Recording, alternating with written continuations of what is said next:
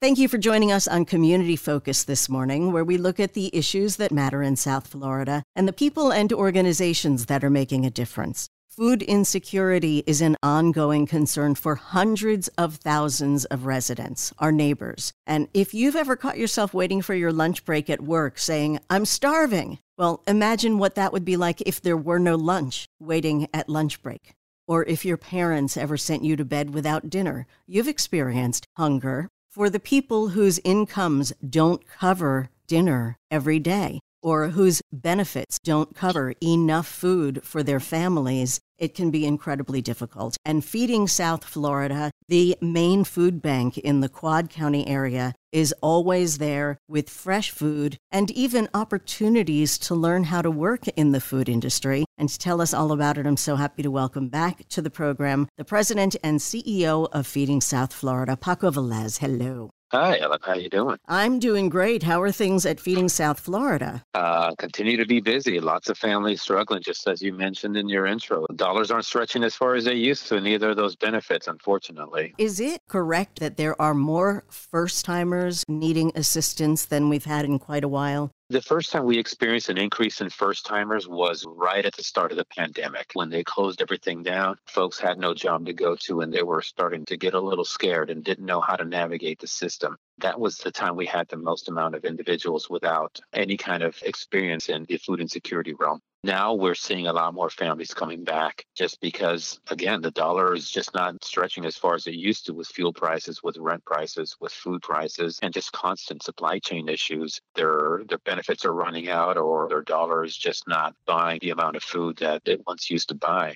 How is that impacting you? I mean, you and I have talked about how you've managed to stretch $1 into nine meals with all of the inflation and everything you just mentioned, is that impacting your ability to feed as many people with that same dollar?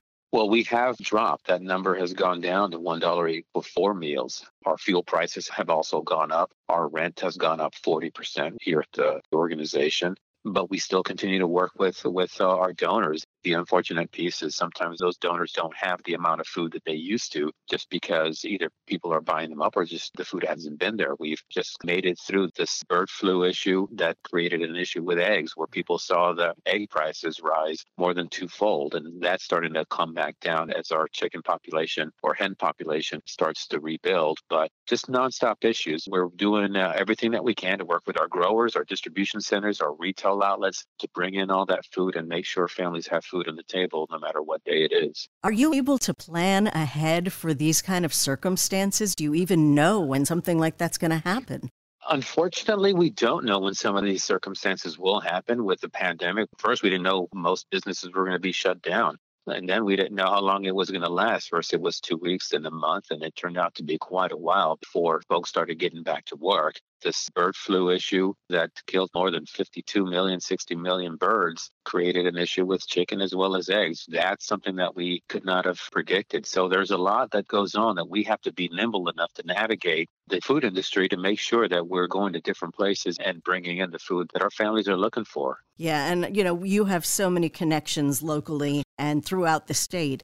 I know that you're very agile and able to pick up and make adjustments as you need. But again, with $1 now feeding four meals, which is still, when you think about it, 25 cents for a real meal, real food, fresh food, is still remarkable. But the Outrun Hunger 5K coming up on April 8th will be even more important than ever in raising those dollars. So let's talk about the what annual 5K is this? It's been going on for so long. Right, just before I got here. So I've been here for almost 11 years. So I think it's the 12th or 13th annual. So we've been pretty successful and we're excited and proud that our community supports us and continues to support us, not just during some of these catastrophic events, but also on a daily basis to ensure that we're putting food on the table for families. Okay, so April 8th at Charnow Park, right at the beach in Hollywood. What's the plan for this year? So this year, we're taking steps against hunger, making sure that everyone that comes out knows exactly their impact in the community. We'll be running on the Broadwalk. Check-in is at 6:30 a.m. The race starts at 7:30 a.m. Folks can come out and enjoy the sunrise. It's a beautiful space right on the beach, as you said. Registration is $25. If you want a shirt and the registration, that's $40. And then this year we have a Hunger Hero category for $250 and be part of that Hunger Hero category. We ask people to come out and be part of the solution uh, to help end hunger for our families. Now, think about that $250 donation, you would be creating 1,000 meals.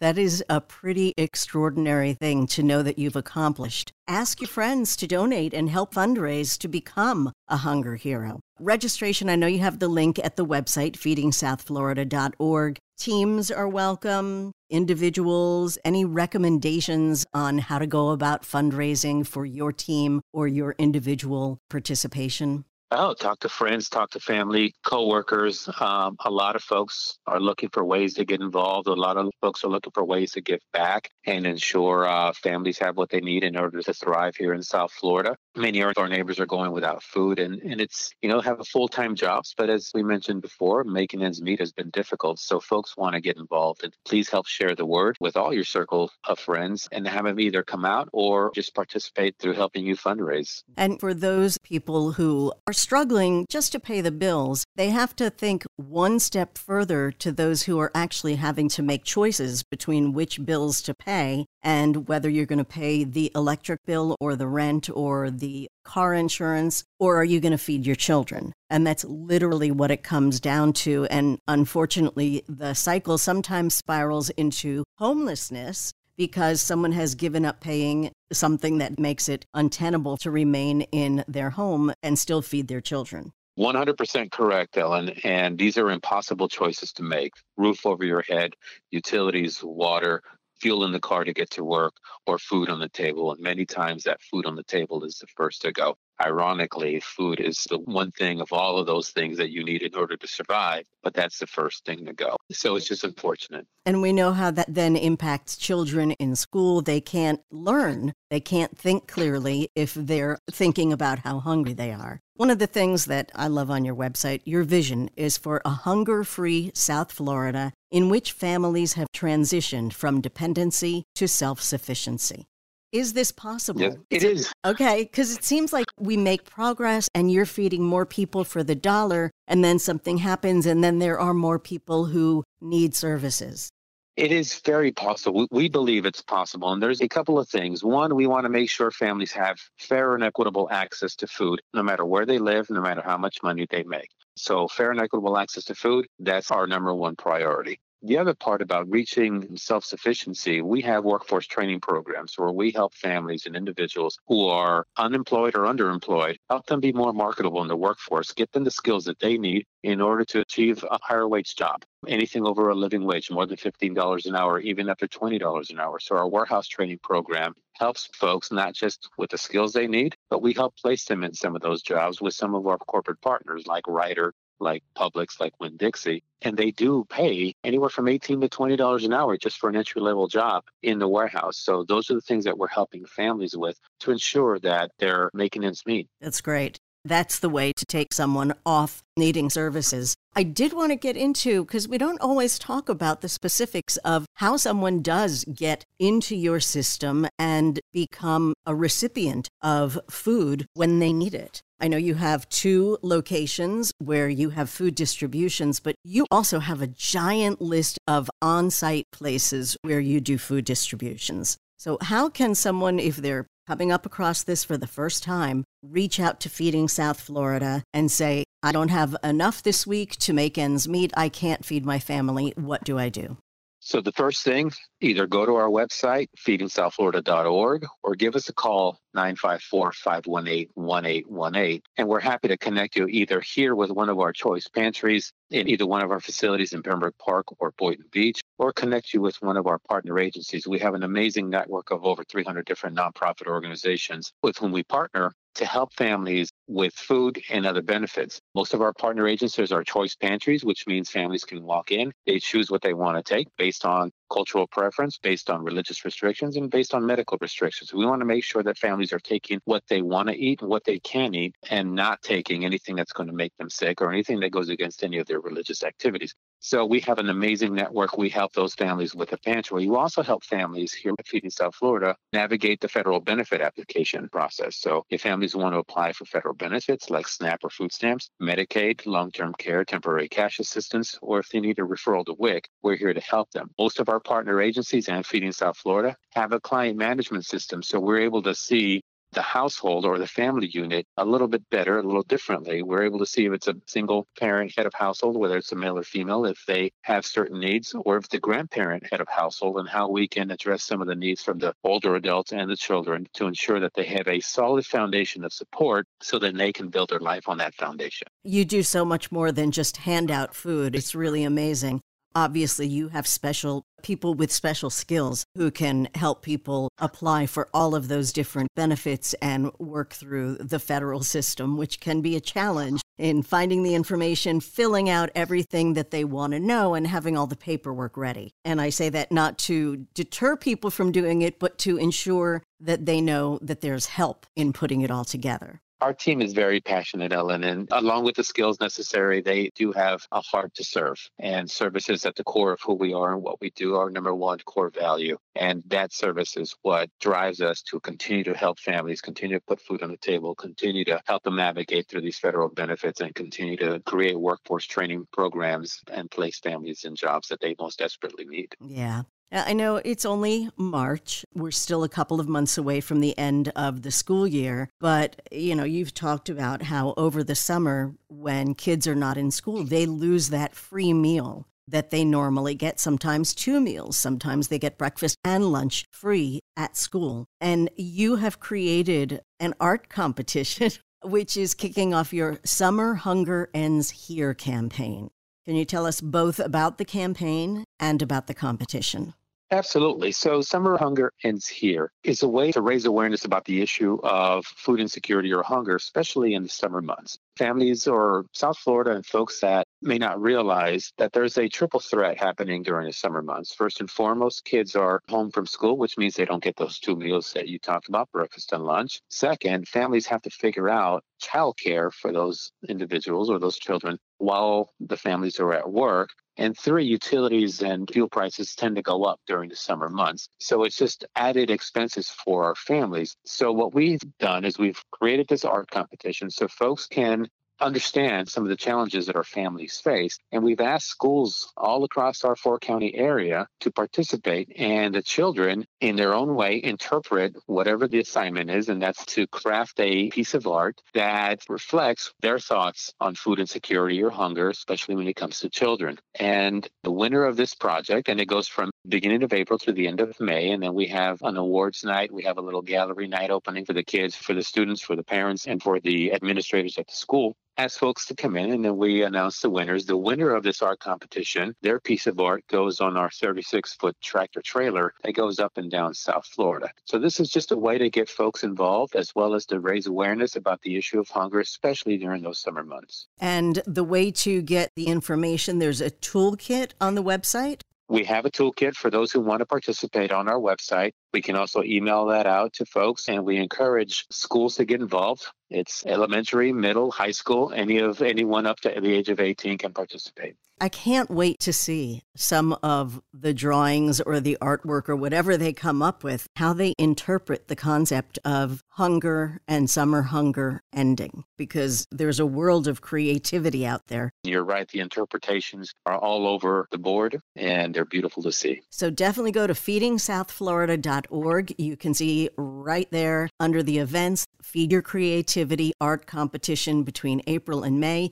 You'll find the link to register for the Outrun Hunger 5K April 8th at Charnow Park in Hollywood. If you have a spare dollar, donate it. Even a dollar, you're talking about feeding four people. If you've got $10, even better, make a donation online, donate to someone's fundraising campaign, or participate yourself what about volunteers? Do you need volunteers for the Outrun Hunger 5K or in the warehouse? We always are looking for volunteers. Our volunteer shifts are Tuesday through Saturday. We have two shifts a day. Uh, we can accommodate up to 100 people per shift. All are welcome. Go to our website and fill out the registration form. We do provide community service hours. So we can do that all electronically. So go to our website, feedingsouthflorida.org, and find ways to volunteer here at the warehouse or at some of our events. And it will be one of the most gratifying things you do. Paco Velez, President, CEO of Feeding South Florida, congratulations on a dozen years of improving the lives of our community. We appreciate your efforts. Thank you, Ellen. Thank you so much. For our next segment of Community Focus, I am happy to feature another of our Women's History Month honorees. Truly a lifesaver and a trailblazer in so many ways. Surprise. Sheryl Woods,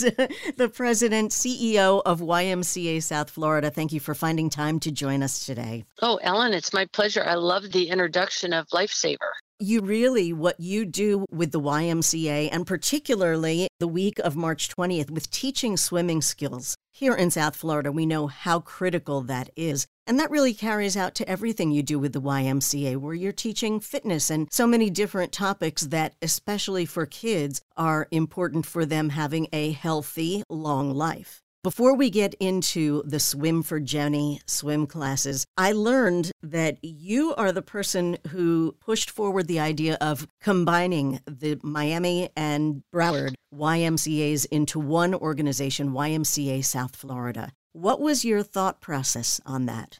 Well, that was a few years ago. And, you know, I have to do a huge shout out to our board of directors because, you know, Miami was an independent Y, Broward County was an independent Y. And typically boards, especially in large communities like Miami Broward, you know, they're they're pretty territorial and they want to keep their own leadership and territory. And so it was very special. You know, it was really the Miami group that reached out to Broward and said, Hey, what do you think about this? We're looking for a new CEO. We hear all kinds of good things going on up in Broward can we talk? And the rest was history. And probably the only brilliant thing I did was as soon as we knew we were going to help and support the Miami group, we created an all day workshop on, I can tell you, it was a June 20th, Saturday. Don't remember the year, but it was June 20th. And we just broke into a variety of committees from governance to finance to marketing, communication to all of that with the two boards. And within about six hours, everyone said, makes sense. How fast can we do it? Love and, and it was really the rest was history. So huge shout out to all of our board members who had a bigger vision. That is very kind of you to acknowledge everyone. But I also know that you really have dedicated almost your entire career to the YMCA in some form or another in different states, in different divisions, and in different capacities. So you've been called to serve. That's very apparent. It is the coolest job in the world. Uh, for anyone that's listening, your jobs aren't half as cool as what my job is every day. And I would tell you it's because you get to be very entrepreneurial, and every decision you make has a positive impact, could have a positive impact on the people we serve. So, you know, it's my hobby. It's not even a job, it's my hobby. How blessed you are. Congratulations on that. I know how many people wish they could be spending their entire work time doing what they love. And I wish that for everyone. I, I feel a lot of empathy for people who hate what they do every day. Well, we have lots of careers in the Y, so it's never too late or too soon to reach out to us for a job or a career. And the cool thing is, is we're a national, international organization. So once you get in, you kind of there's a whole network for you to move across the country and move up in an organization where you make a difference. And you know that's what people who are now applying for jobs with us are saying. You know, I'm tired of making other companies money. I want to do good in a community? How do I find a role? I wonder and, how uh, much of that is because of the pandemic. If people's oh, mindset sure. changed, yeah, and realized that yeah. my time matters and people matter and it's really important to help others. What a great thing it is for the Y. Yeah, yeah. If someone hears this and says, you know, oh, light goes off, that could be for me, how would they go about the process of finding out what jobs there are and applying? You can always go to our website, and on our website, there is a link where you've got careers and job openings and all that kind of stuff. I mean, we're a growing organization, so we're always looking for talent. And that talent also has a whole professional component to it from marketing, communications, finance, human resource, I mean, leadership at running our operations. So it's not just a part time job that some may think it really is a career. I mean, I, I thought I was going to grow up and be a teacher at the university level, and 35 years later, I'm, I have the chance to do the work that I'm doing now in South Florida. So You know, it's very rewarding, but I will say it's hard work. You've got to be committed to wanting to serve the community, and we run it like a business. So, no money, no mission, and we're pretty serious about it. But I bet you go home at night, every night, feeling good about what you've done and sleep well. Oh my my my love bank fills up every oh. day with a whole bunch of things that I see and I experience just walking through the buildings or being on a phone call like this where I get to tell great stories, you know? All right. So if you want to take a withdrawal from the Love Bank and also make a deposit, go to ymcasouthflorida.org. And as Sheryl said, you can go down and look for careers and job openings right there on the website. Now, what you're also going to see is on March 20th through the 24th, it's the annual Swim for Jenny week of free swim lessons. Can you tell us the story about Jenny? Sure can. Um, you know, I hate to be a, a, downer on this, but, you know, unfortunately, South Florida pretty much leads the nation in the number of kids who drown. And a lot of that is because of where we live. You know, we're on a peninsula, we've got a lot of water, canals, oceans, we've got reservoirs, we've got backyard swimming pools. And so, you know, we've got our work cut out for us down here. And so Jenny was a 12 year old um, homestead little girl that wanted to go to a birthday party with her friends and off she went and not really knowing how to swim fell into the pool and drowned and mm. um, it was very very sad you know the parents um, were obviously very shook by this, but turned that tragedy into a mission. And so, a few years ago, when we heard about Jenny's story and a small nonprofit group down in Homestead fortunately, one of my board members said, Hey, maybe there's some synergy between this small family foundation and the Y. And again, the rest was history. We met with the family and we said, you know what? Let's use this tragedy as a platform to educate. Because when people can identify with a face like Jenny's yeah. um, and, a, and a family that is just on a crusade to continue to tell the story, it's just very rewarding. So the week of spring break, 20th to the 24th, at all of our locations where we have swimming pools. You've got to register, register early because we'll run out of space. Um, we get a lot of request, but it's literally you show up on our pool deck, you'll sign up for swim lessons and instruction. Parents have to be there and available. And for the entire week, Monday through Thursday, we don't go Friday in case we need a rain day, but Monday through Thursday, we provide swim instruction, water safety instruction. We, we hand out all kinds of information to parents about the importance of water safety. It's just an absolute wonderful program. We have talked a lot on community focus from the parents' angle, how they need to be alert, have a designated adult always watching if they're at a party, even at their own home, putting fences around the pools. But actually learning how to swim can make all of that much easier. You know, if someone falls in the water, they can get out of the water or they can continue to swim and not worry about drowning.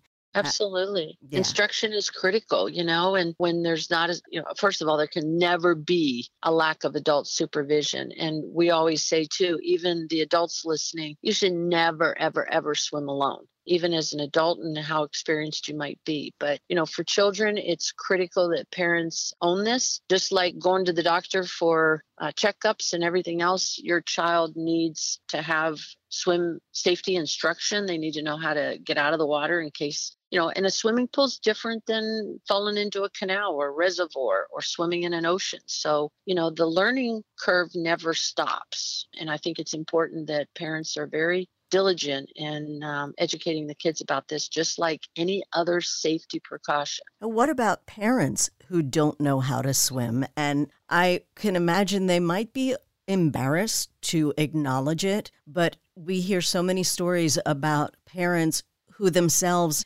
pass away when they're trying to rescue a child, and the child may be rescued and the parent doesn't survive. Um, yeah, that's it's another sad tragedy, and, and again, never too late to learn, right? We also provide a lot of adult swim lessons, and we have a lot of people that show up for that. It's like something on their bucket list they've dreaded to do over the course of time. They decide, you know, I need to learn, so we can help you too. But you know, it, it's just it's sad that even in some cultures, it's not something that parents had access to, adults had access to, or knew how to swim. And so the epidemic continued of not learning. But, you know, I think the more we educate, the more we make it easy, the more we make it accessible. And sometimes bringing your kid to the swimming pool inspires the adult to learn because they're going to realize, you know what, I think I can do this. So a child can inspire an adult. Absolutely. And I think once someone gets in a pool and discovers the joy of being in the water and how good it feels and how relaxing it can be, it's just a no brainer, especially here in South Florida when it's 90 degrees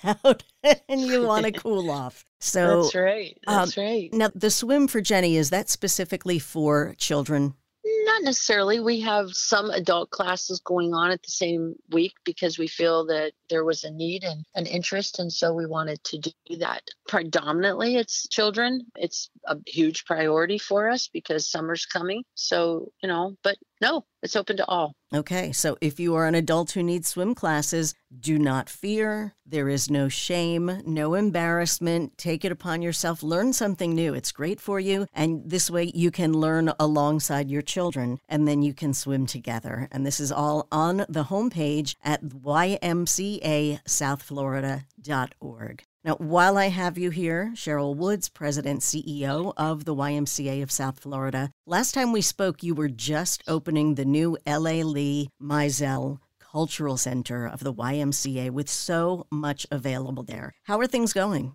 Well, we opened a year ago coming up in May, so we'll have a big birthday bash coming up soon. Ellen, it's a home run. I mean, I, you know, I, I think I said this will be a legacy project of mine. There's no question that it is just one of the most special operations we have ever done. And I'm so, so proud. You know, I always encourage people to go in, stand in the lobby, close your eyes, and just hear the hustle and bustle of what's happening around the world. You know, I mean, it's it's just so so impressive to hear the little uh, sneakers squeaking on the gym floor, the kids splashing in the pool, or the seniors having a conversation. I mean, it is just unbelievable. And then when you have Broward College on the top floor, I was taking the elevator the other day to go to a meeting at the Y, and I was blown away that I get in the elevator and say, Hi, how are you? I said, Well, where, where are you headed to? Oh, I'm heading up to the fourth floor to Broward College to take a class. Wow.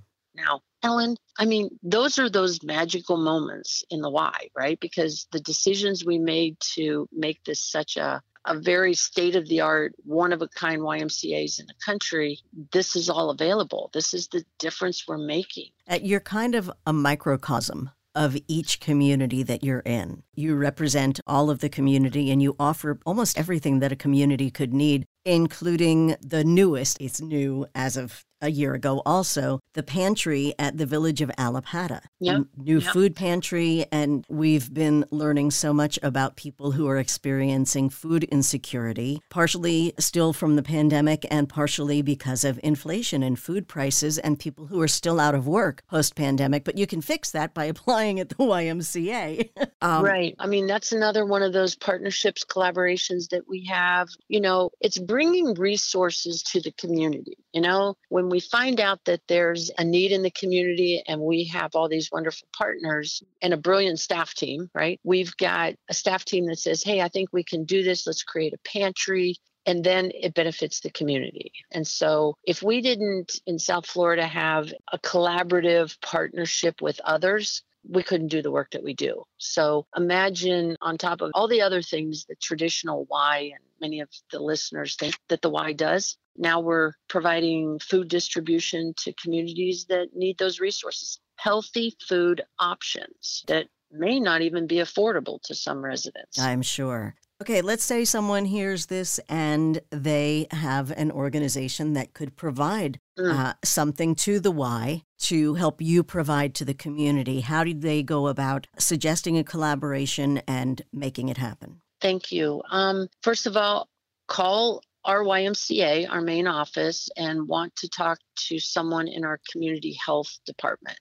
That is the team that goes out and does all this grassroots work and finds all these partners and collaborators and you know makes these kinds of programs happen. So we need more food. If we had more food, we could probably do more distribution, but we don't want just any food. We want to be able to provide healthy food options right. for some of these communities. And we need that help you know and by the way i'm going to jump back for a second for those of anyone listening and you're part of a company or a corporation and you want to help with the swim for jenny or our water safety program we also do a bathing suit drive and we love to challenge corporations to put a box in their offices and have someone donate a brand new bathing suit for kids because when we do the swim for jenny program we go out and we, we do a pop-up tent and we have a retail space and all the kids that want to come out they even get a free bathing suit oh that's wonderful you know, I hadn't even thought of that. Someone who doesn't know how to swim probably doesn't have yeah. a bathing suit. That makes so much sense. Um, yeah, we um, learned that a few years ago when we did this program, when we first started this program, and we had a whole bunch of kids show up that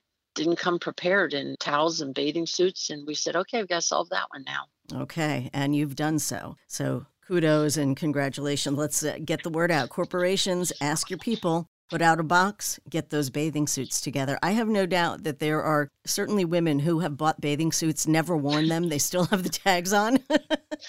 That's so, true. That's so true. Bring it in. Okay. And then, you know, going back to the healthy food options, which is yep. such a wonderful evolution of distributing food to people who need it because it used to be okay let's just give them whatever cans we didn't eat. And now yep. it's really all about providing fresh healthy food. Where can people get information about that and the hours of the distribution again, back to our website. You'll always find everything on our website in our Allapattah, and you'll see our pantry listed separately so that people can find out which day of the week and how many hours of operation. It's a bit of a first come, first serve, but we've got such a routine now that you know people will come line up they know which day it is it's like going grocery shopping at the y wow. Um, and the teams there that that have supported us. And again thanks to amazing partners including Publix. It's just you know it's about teamwork you know? It's about teamwork. Those are that's i'm going to leave it on that word because it's such a great word not only for a company but for a community. When we all work together we can make great things happen.